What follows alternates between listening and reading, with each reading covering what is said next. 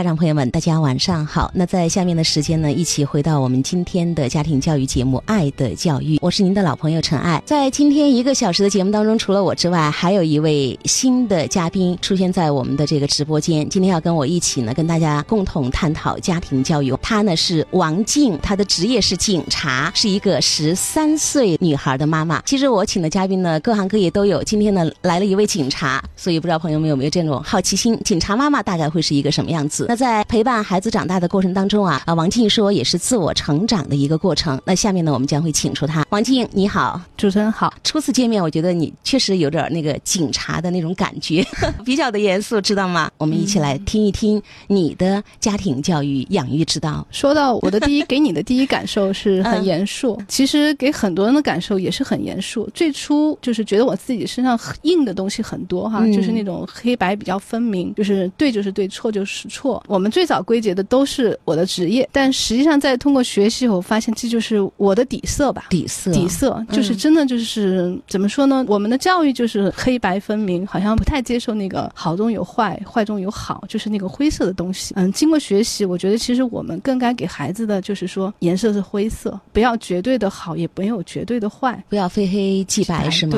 对对，那也算是给警察这个职业证明了，是吗？不是警察一定天生长着一张严肃的脸，因为冷和硬的话，真的就是那个共情能力很差，这也是我的那个缺点吧。其实我们缺的就是共情，你要和孩子相处的好，那么你真的这个共情能力要比比较强才行。你要去从他的角度去体会他的感受，因为事情发生的时候，我觉得我们的情绪好像来得更快，而且我们更在乎自己的感受、自己的想法，是好像很忽略孩子的。呃，就是那个惯性特别的固执，嗯，有时候会超过我们的这个理性跟理智。我特别想知道，就是面对一个比较严肃的这样一个个性，就是你所谓的底色，我就是这样长大的嘛。孩子出生以后，你是怎么想到的？我这个妈妈是不是要调整一下状态？是什么样的一些诱因，让你有一些想要学习、想要当一个合格的好妈妈这样的念头跟行动？嗯，其实孩子小的时候，可能我就是那种嗯吼的很多吧，吼和骂。那么他当时小的时候就真的没有力量，就哭吧。到了他上小学以后，我也很庆幸我的女儿是那种很有力量的一个孩子。那么我在吼和骂他的的时候，他真的就学习了我的方法。那么他当他有力量的时候，他就用这个方法对我。其实有时候时候我在骂他的时候，我会下意识发现我骂的很多话其实是当年我妈妈骂我的，而我又很不接受。当时我会觉得我永远都不会对我的孩子说出这种话。但是实际上在教育他的过程中间，我就发现我真的很不经意的在说他的时候，就很多都是来自我父母的语言。他和我对骂的时候，我能看到他的表情、动作、语言全是我的。其实那个时候真的很刺痛，我也激发了让我一定要改变，因为这种沟通方式太太糟糕。当某一天你发现孩子的动作、表情、语言几乎是如假包换、复制粘贴过来一般，哈，对，特别的刺激有点大。对，你觉得这个不就是一个代际传承的问题？一代一代在重复着哈，你决心要改变。那刚刚我们有聊到你是为什么样的一个原因想要去学习？因为你不想重复自己的那个痛苦的经历跟过程。那后来就开始学习一些专业的书籍，首先是是这样子去学的吗？现在的书籍非常丰富，我相信很多家长看的书也很多。但是书的内容就是说你知道这个道理，但是你真的要去有体会、有体察，然后真的能够就是一个事情发生以后，道理是道理，情绪是情绪，你能够那个是真的能掌控的时候，我觉得书反而不重要。在这儿我真的要感谢一个人哈，就是我觉得他在我生命中很重要。我女儿同学的妈妈哈，叫她叫张妈妈，她是两个孩子，大女儿的那个青春期呢，就因为过得很费神吧，她给我们引入的概念就是，与其让孩子到青春期难以沟通，然后我们再来想办办法，不如的话，我们从孩子从小，那么我们就去注重他的心理健康，那么我们家长开始把这个心理学学起来。所以说，我们就由他给大家组织一个那个心理沙龙，我们是从孩子的一年级开始。就有这个沙龙，一个沙龙到现在，因为我女儿已经初二了嘛，整整差不多八年。我们通过学习，现在有四个沙龙，受益的妈妈应该有一百多人了吧？也就说明一百多个家庭都在受益，一百个孩子也受益了。对，八年的这个时间，家长沙龙，你觉得就是看书知道了不一定做得到？对，这是你的第一个感受。读书对你有帮助，你可以知道很多观点，包括我们的一些具体的操作方法，但是在执行的过程当中可能会走样，会变形，没有起到一个预期的效果。就像你说，情绪来的会比我们的思考更快。一些。那这个沙龙给你是有一个从头到脚的一个全新的变化，包括行为上、观念上都统一起来了，是吗？我的变化很大，更柔和了吧？这是大家对我的评价，更柔和。我觉得孩子的变化也大，那么甚至影响我的父母，影响我的丈夫，整个家庭。我觉得现在你说没问题是不可能的，我没有完美的家庭。对，而且我也觉得就是就是说这个孩子的发展真的不是一条直线，不会什么从低一直往上攀，那个也不可能，就是抛物线，真的有有好也有坏。我现在很很淡定，也很坦然接受他状态不好的时候，那么他做得好的时候，那么我也给予肯定和表扬吧。那我先提问吧，就是我今天看到你女儿，就是那个指甲涂的特别漂亮，各种颜色，还有亮晶晶的一些装饰物哈。我当时问她，我说是不是因为放寒假了？我说上学怎么办？她上学会洗掉的，她每年她好像假期都会每个假期都这样。然后妈妈还跟我一起穿那个耳洞，因为我是嗯，好像在美这方面好像天生要少一些。那么她呢很喜欢，我也。不抗拒，因为我觉得其实孩子涂个指甲、穿个耳洞，嗯，其实家长没有必要那么焦虑。他上岗上线是变坏，没有没有那么严重，他就是爱美。我的女儿，我记得第一套化妆品是她三岁的时候我送给她的，因为她好奇嘛，想画，那么我就买了一套化妆品送给她。而且那天她就很快吃完饭，然后她就跟我说：“妈妈，我能不能去补个妆？”那我说：“那行，补补妆，补个妆，好专业的用语。”然后画完出来以后，我们现在还留着一张她的照片哈，就画的很好笑，她的嘴巴那个口红全部凸出来了哈。然后很红很红，然后眉毛呢，他自己画的很粗，眼影应该是涂在眼皮上嘛，他就涂在那个眉毛上面，就很搞笑。他现在自己看到那个照片都很搞笑。那么他比如说他喜欢口红，跟哪个出什么好看的颜色啊，或者他需要的话，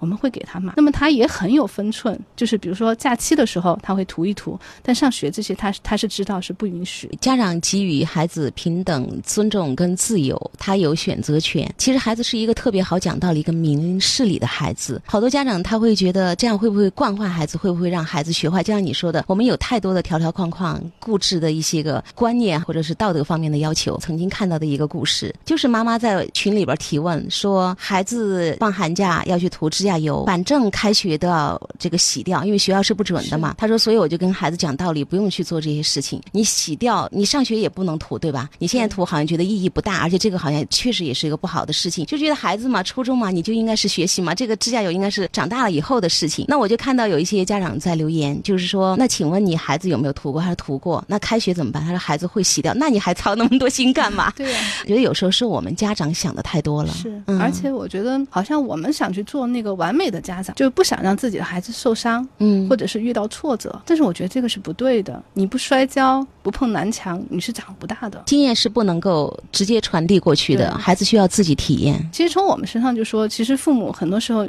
也给我们讲。过很多道理，嗯，但是我们好像年轻的时候也不听，然后现在可能到了我们这个年纪，反过来会会觉得父母有些道理是对的，但是因为你经历过，对，才知道什么是对，什么错。你把那个他去体验这个、去探索这个世世界的那种全部切断了，你让这个孩子真的没有办法好好的成长。就目前来说，你觉得自己是一个比较民主的妈妈了？嗯，是。今天我来之前，我也问过他，因为曾经我认为我跟他的关系很好，嗯，就是他当时就是我们去这个沙龙刚刚开始开课的时候，我一直觉得。自己还不错哈，是个开明的妈妈。那么她其实到那这个心理老师那去做访问的时候，她很干脆的让我出去。说这是多大的时候的事情？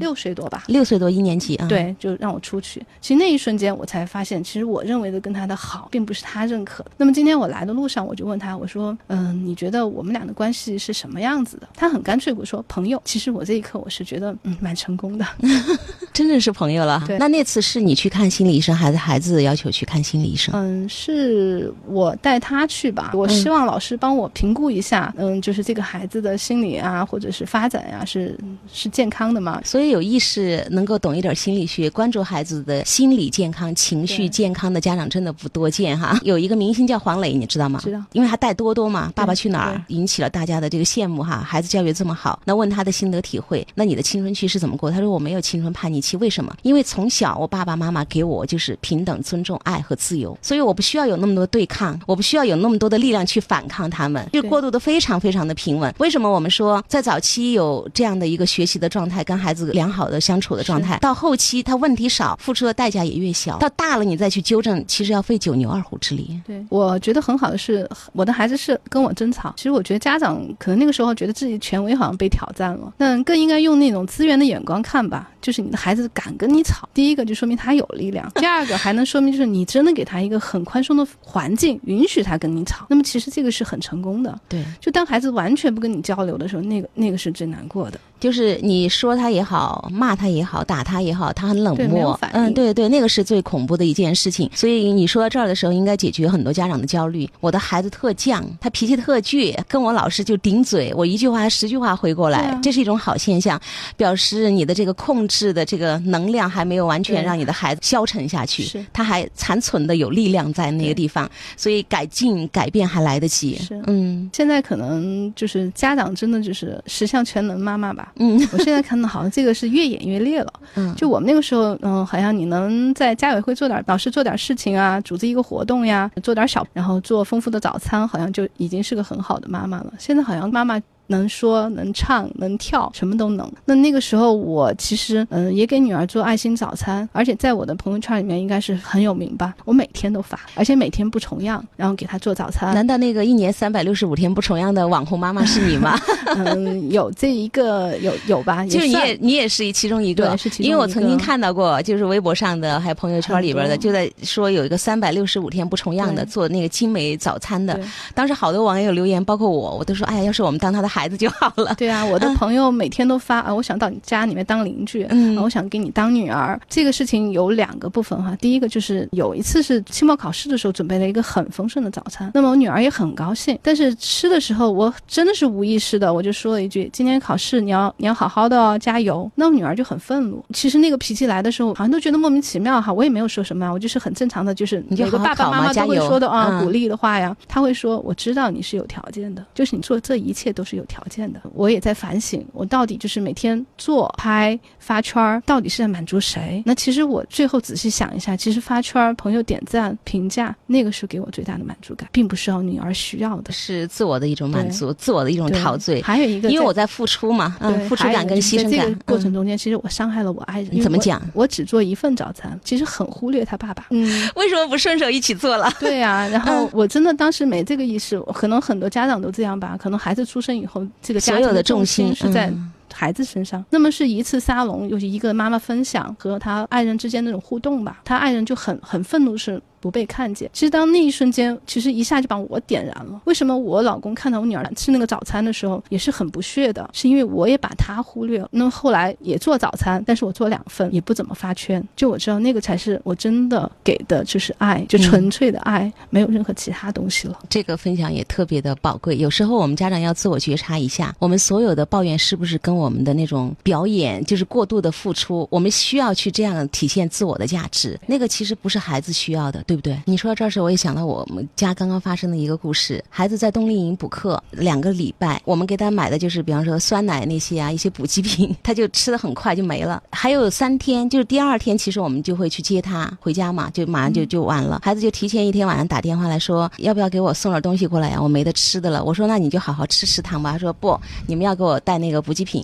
我说不会来的，我说反正后天就会接你了哈，再坚持一天没有问题。但是我们家先生就特别想去，他要孩子要求我们就去嘛。我说就一天不能等吗？他说不不不，我还是要去。在那个路上，我说你其实应该是有目的的吧？他就特别希望去问孩子你学习的状况怎么样。我说你对孩子是有爱，但是你的这个爱范围太窄了。去了之后，果然他就聊了几句之后，给孩子说：“哎，你看爸爸给你带了这么多东西来哈，哎，英语背的怎么样？单词背的怎么样？记得怎么样？”我们孩子还是会跟他交流。接回家之后，有一次孩子在跟他聊说：“爸爸，我今天背二十个单词。”那我先生呢就特别，因为其他的有些个别孩子会背三十个、背五十个，所以我们先生说：“你能不能也背五十个呀？不要背二十个，这个太低要求了。”我孩子说：“我先背二十个吧。”然后我们现在就一直执着于要背五十个。他走走到门口的时候说：“今天好好背啊，要背三十五个。”刚才有很多呃学生已经打卡了，他们都背了三十五个。我儿子特较真儿。他去数，哦，他当时还没去说，真的吗？有背三十五个的吗？我们先生情绪就来了，他就说了一句：“那行，那你跟老师说吧，你只背五个，你就你就背五个吧啊，随便你。”然后就把门关了。我们孩子当时那个情绪一下子就来了，他就开始数，他说都是二十个，没有什么背三十五个的。然后就给他爸打电话，就说你要给我道歉，因为我看到了没有人背三十五个。然后我先生在电话里说的是：爱学习不学习是你的事情，你想背多少你背多少，你可以直接去跟老师要求你只背五个，行了吧？你想怎么样就怎么样。然后把电。电话挂了之后，孩子就嚎啕大哭，气得浑身发抖。呃，我当时特别难过。其实你现在生气，妈妈能够理解，但是我的转折太快了，你知道吗？我说，但是爸爸是因为太爱你，他因为焦虑，呃，所以他说话呢不太好听。我我当时就其实先共情嘛，本来都快平静了，我又加了一句，我说，但是你爸爸是因为太爱你了，他永远都是一个希望你达到最好的一个标准，所以呢，他会对你有高标准、高要求。我说，我是不希望你因为这个就让自己这么生气哈。我说气大伤身，孩子就说他不爱，我我就开始举例。我说你知道吗？你当时要求我们去看你，我说妈妈都觉得没有必要，爸爸要求就要给你送东西。我说他就想见到你，他他想随时随地见到你。结果孩子也回了我一句话，他说他不是想来看我，他是想来看我的学习情况。他说你没发现吗？他见面三句话不离本行，不是就在问我这些吗？我我当时就词穷了你，因为他确实是带着这样的目的去的。所以我说你这个爱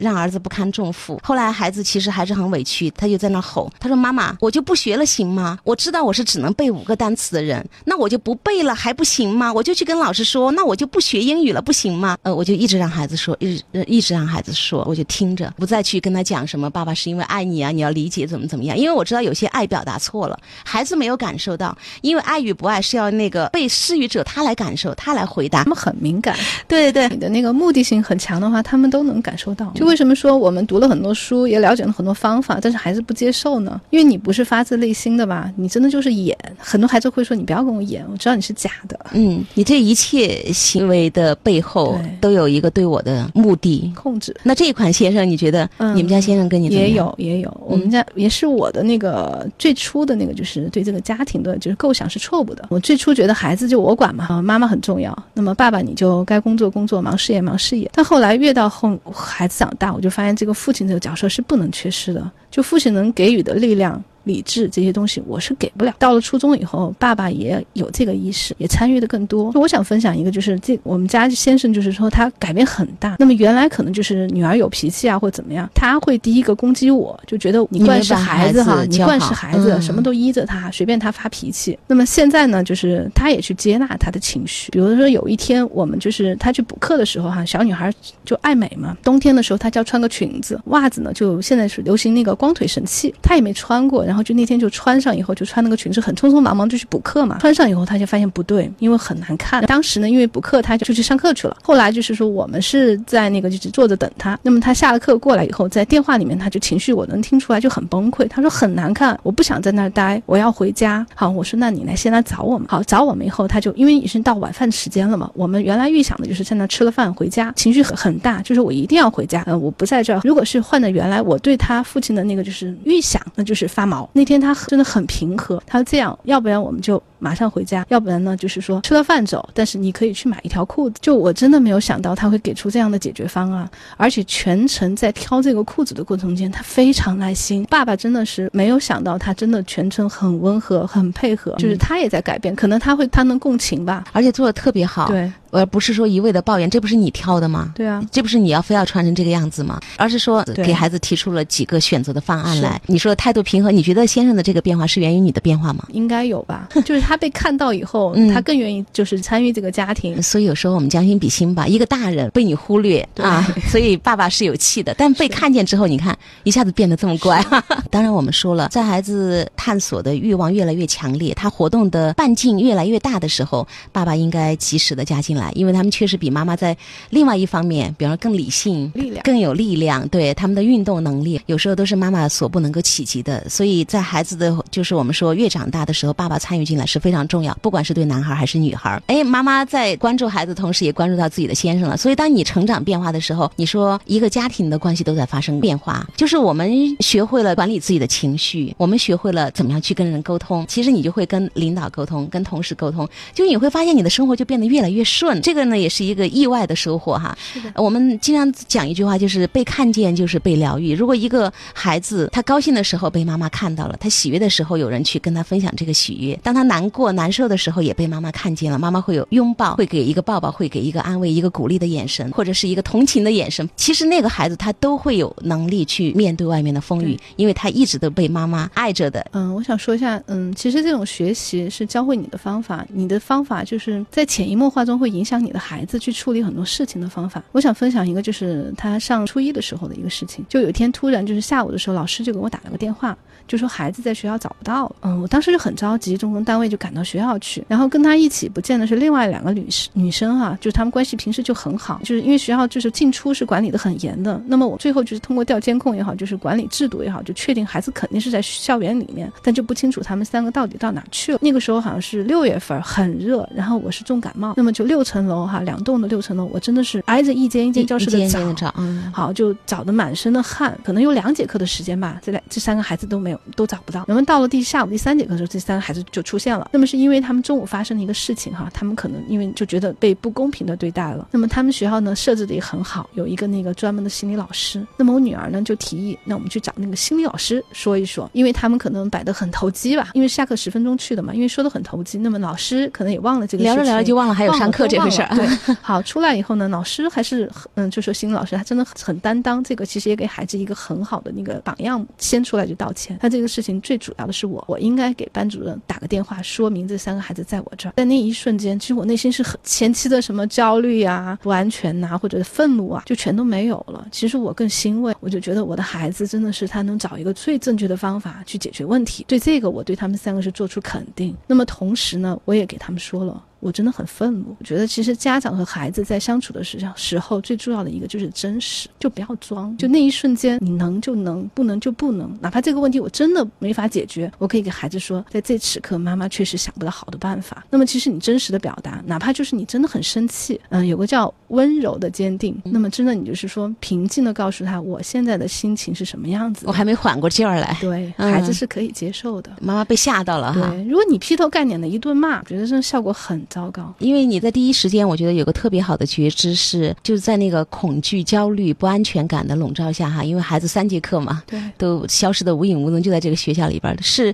一个家长都会特别的担心。那在这个担心的过程当中，你非常敏锐的感觉到另外的一个就是资源，突然发现孩子他知道怎么去解决问题，而且是用了一个最正确的方法。就出现问题之后，我们有合理的渠道去解决问题，我们的情绪有一个地方它是可以正确的去宣泄的。你不公平，你可以在那个地方。方去倾吐哈，然后同时也告诉孩子，但是妈妈真的是哎，好生气啊，因为我太担心了，把自己的生气也真实的传递给孩子，真实是一个特别重要的事情。我就觉得应该真实的对待孩子。曾经看到一部美剧，爸爸妈妈也是原生家庭特别不好，所以他们成家立业之后发誓，就像我们每个人一样，要给孩子一个不一样的童年，不一样的这个原生家庭的环境。所以爸爸妈妈他们是各种痛苦的克制演，要演出一个完美的父母来。但是他们三个孩子长大了之后。其实内心的那个伤痛依然在。他后来传递的一个观念就是什么呢？因为爸爸妈妈痛苦的克制自己的那个痛苦的样子，还是留在了孩子们的心里。但有时候你知道吗？扮演一个不是我天生的那个角色，我忍得很辛苦。就是潜意识当中，就像你说的，孩子是非常敏锐敏感的。这个可能也是跟孩子尊重平等的一个基石。我不是一个完美的妈妈，我有情绪，我也愿意被孩子看见，我愿意跟你说，妈妈现在有点生气，我现在有点愤怒，我现在暂时不能跟你沟通。我想需要安静一下，这些都是可以表达的，不会破坏亲子关系哈。所以我说，忍字心头一把刀。有时候我们真的不需要做完美的父母。对，压抑的话，嗯，就两种可能吧，嗯就是下次爆发的更更厉害，对，更或者是压抑到最后自己很抑郁。嗯，其实表达出来就会好很多。那聊到这儿的时候，说一下我们群里的一个家长哈，今天有一个妈妈在发问，她说：“嗯，陈老师。”我们家小朋友在学校被同学取这个外号、绰号，他不太开心，他也不高兴，我就特别想帮他。请问我该怎么办？那像这样的一个问题，我想听听王静妈妈你的看法。人都有防御吧？嗯，有一种高级的防御叫做幽默，就是这个东西也是好像我们。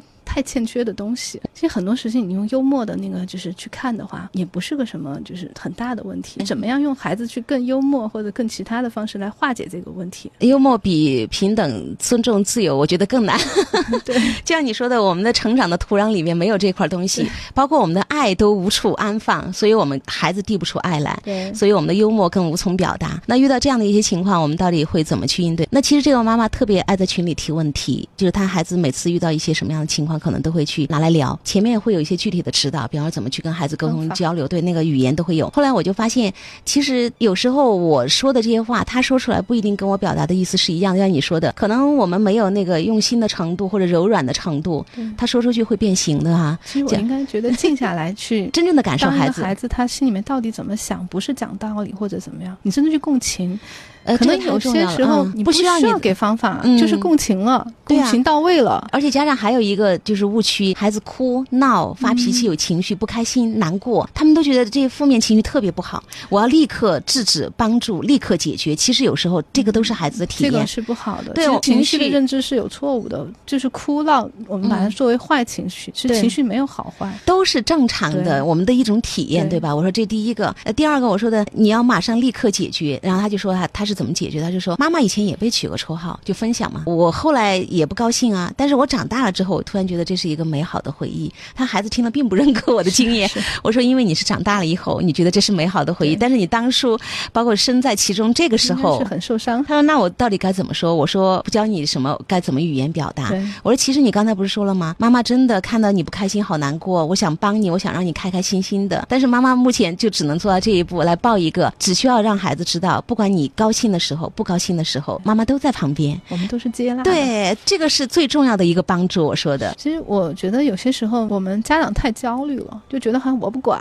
这个孩子就会怎么样，但实际上也不是吧。其实孩子是给他一个很宽泛的一个就是抱持吧。嗯，他在这个范围内越宽，他其实他就越舒适，而他其实他有自我掌控能力。越自由的孩子越自律。比如说那个手机这个问题吧，我们是没有严格，就是每天玩多少时间啊，或者什么周末才给哈、就没有精细化管理。没有没有，嗯有时候会有就是晚上睡觉了偷偷看手机这个行为，但我会明确告诉他，如果你想看，你可以看，但妈妈有一个要求，就希望你开着灯，因为手机在黑暗中间看的话，对眼睛的伤害很大，特别。大，嗯，但这样子告诉他以后，就是说你没有去骂或者怎么样，他反而是就是真的就再也没有，就是说黑着灯、黑灯瞎火、偷偷的去看这种行为，降得很低，或者甚至现在我发现是没有。那有没有就是你不限制时间，孩子就无法无天了？好多家长说，那我就不管了吗？他们嗯特别就是对游戏、手机，我觉得嗯孩子就是说你，你越是给他够了，他要够了，他是不要的。就是像再好吃的东西，你每天给他吃，每天给他吃，他都会很烦。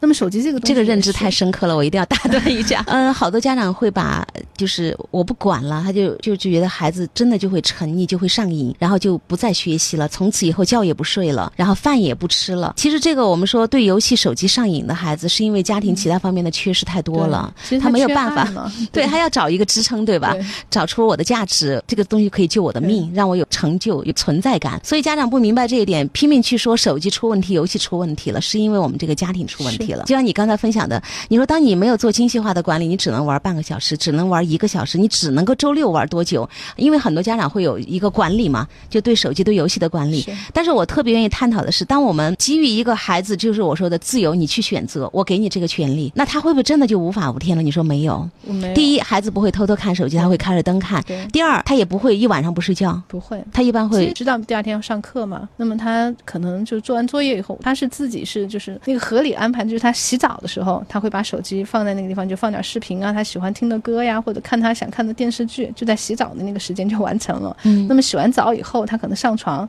会再玩个十多分钟，他自己会睡觉。就是所有给予自由的孩子，他在不停的选择，就是我们说的不不停的试错。那么他在不停的这个选择跟试错当中，一定会有一个最优化的结果，他会把它摘出来，你知道吗？他就学会了怎么安排，我利用什么样的时间来有效的这样子去，又不耽误睡觉，我又玩了，又愉快了。真的，孩子是有这个能力的，天生向善的那个能力，向上的能力，包括自我管理的能力。而且人欲望是不能被压抑的。嗯其实如果没人跟你说今天你只能玩半个小时，你可能真的半个小时或者多五分钟、十分钟，你就会放到旁边。嗯但是当一个人给你规定很死的时间，你只能在这个时间内就特渴望。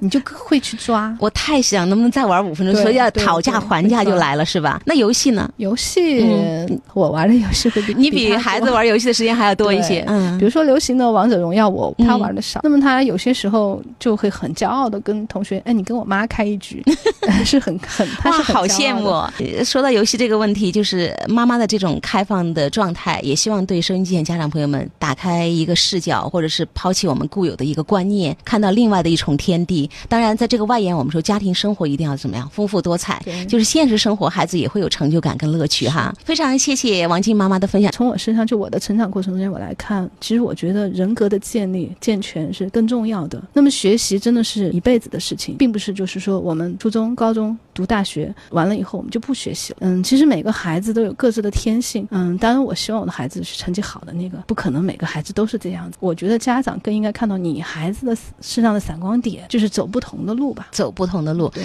让孩子成为他自己。放下你自己的焦虑。其实，一个鲜活的生命，一个积极生活的状态、热爱生活的孩子，是未来世界所需要的，是也是明天的那个世界所需要的。这个呢，我希望家长能够跟上时代的变化，对，呃，如孩子所示，而不是如你所愿。好，谢谢你的分享，再见。谢谢主持人。